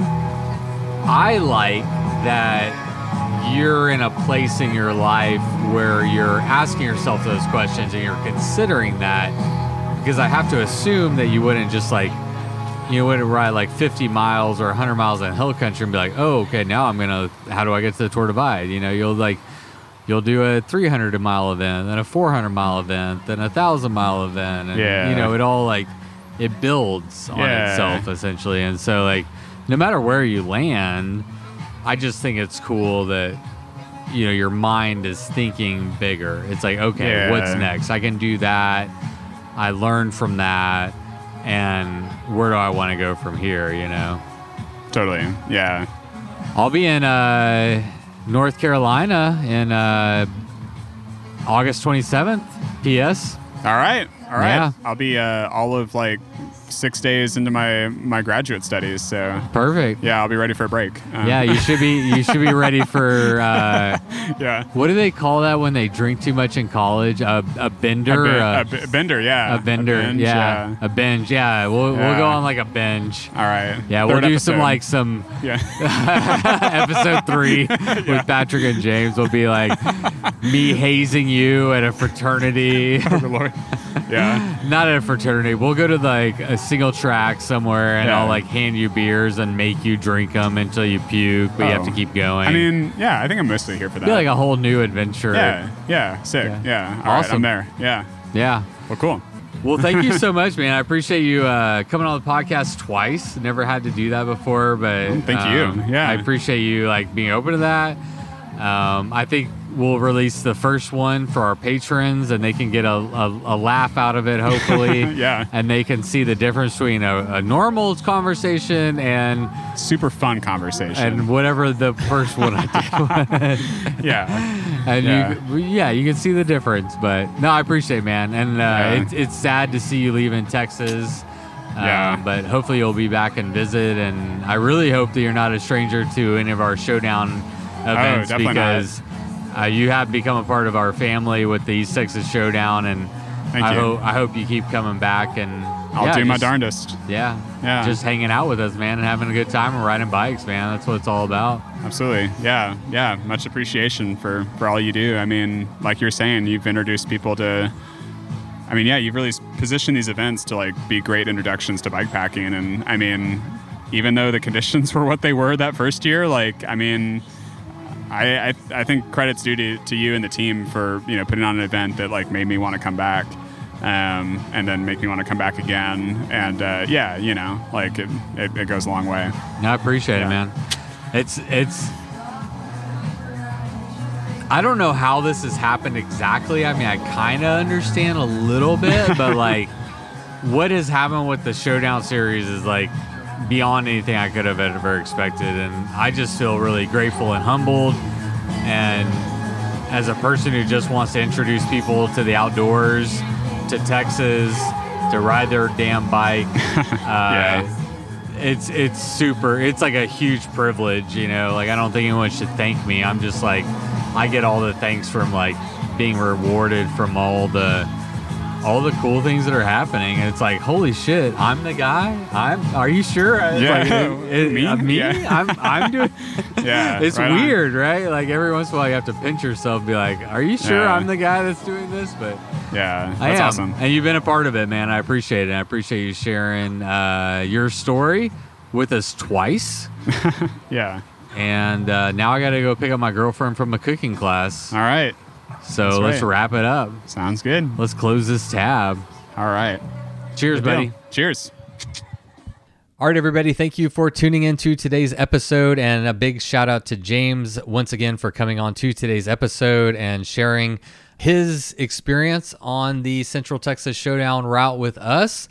And as of the this podcast release, uh, James has already made his way up to North Carolina. So we'll miss you here in Texas, James. We wish you well in your future endeavors, and hopefully we'll see you back at some of the Texas Showdown series in the future.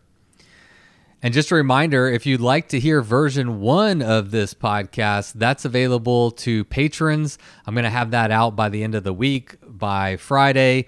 Um, and hey, just a more laid back approach to a conversation. You might get some giggles out of it. And uh, that's there if you want it. You want to find out more, of course, that's over at patreon.com forward slash bikes or death. Next week, I am chatting with Mackenzie Barney, who just finished her tour of the world. She cycled solo 18,000 miles, 28 countries, over five continents. And uh, we had a lot to talk about. We had a great chat, and that one is coming next week. Thank you so much for being here. It's an absolute pleasure. And until next week, you know what to do. Go ride your damn bike. It was the middle of the night. You grabbed your knife and you held it tight. The sounds of beasts kept you awake. The sounds they made kept you afraid. In the morning, you packed your bike. Memories forgotten from the previous night. You rode faster than ever before. Was it your imagination? or merely folklore. Fear turned into strength as you pushed further. Every pedal stroke, stronger and firmer. Your bike feels weightless, your legs aren't tired. Yourself, just a few more miles. Bikes. Oh, death. Bikes.